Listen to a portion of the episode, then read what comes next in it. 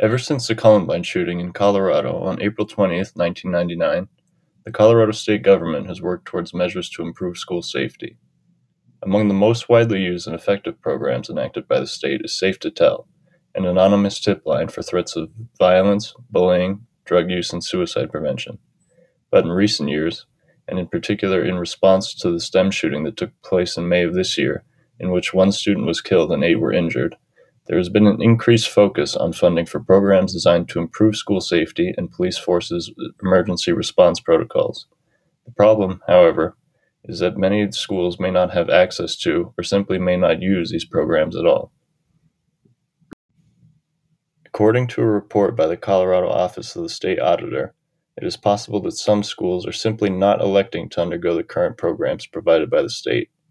In the current system, each school district is responsible for internally managing their own safety protocols and can elect to use programs provided by the state. Of the seven programs that are run by the state, 93% of school districts are using at least one program, no school districts are using all seven, and 7% of Colorado school districts are using none. Nearly all of the school districts using no programs are in rural areas. As it says in the audit, quote, the state's approach to school safety policy has generally been to place some requirements on school districts to develop their own safety policies and then to offer a patchwork of programs and resources. End quote. Also, since there has been a lack of communication between the different programs, school districts, and state offices, it is likely that some school districts are receiving redundant programs. In recent months, the state lawmakers have created the Colorado School Safety Interim Committee, which works to improve communication of the programs and to find solutions to aid in school safety.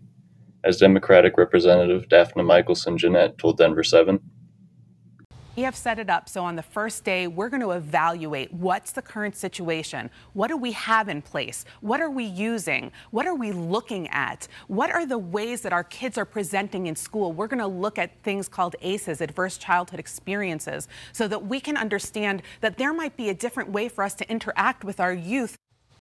Of the many issues brought up by the auditor's report, perhaps the most unsettling is the fact that no one is checking whether any of these programs are actually effective.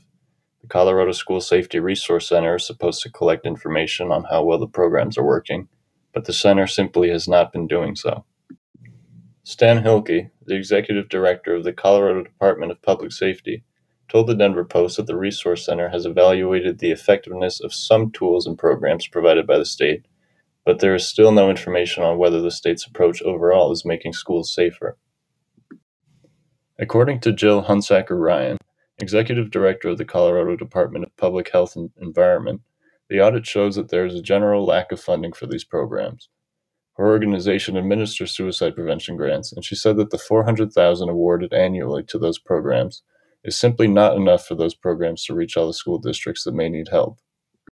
The Colorado Safety Interim Committee, which had their first meeting in July, have been working to revise current laws regulating the safety of schools. One of their first efforts was to revise Safe to Tell in order to make it easier for law enforcement to respond to emergency.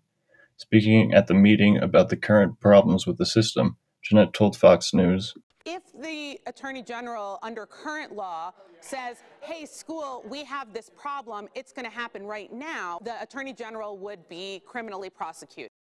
Of the other revisions, the committee, partly in response to the report by the auditors, has decided to improve behavior health training for students, along with allowing students better access to mental health services and providing excused absences if they are significantly emotionally unwell.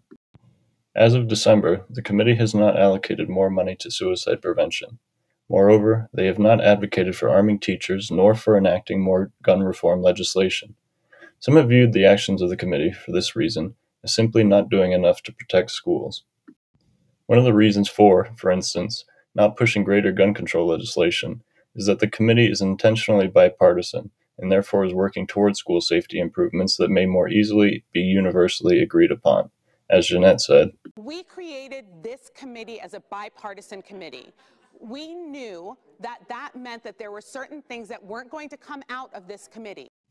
Others, like John Castillo, the father of the 18 year old boy who died during the STEM Highlands Ranch school shooting, told press that he appreciates the work that the committee is doing, but wishes the changes would happen faster.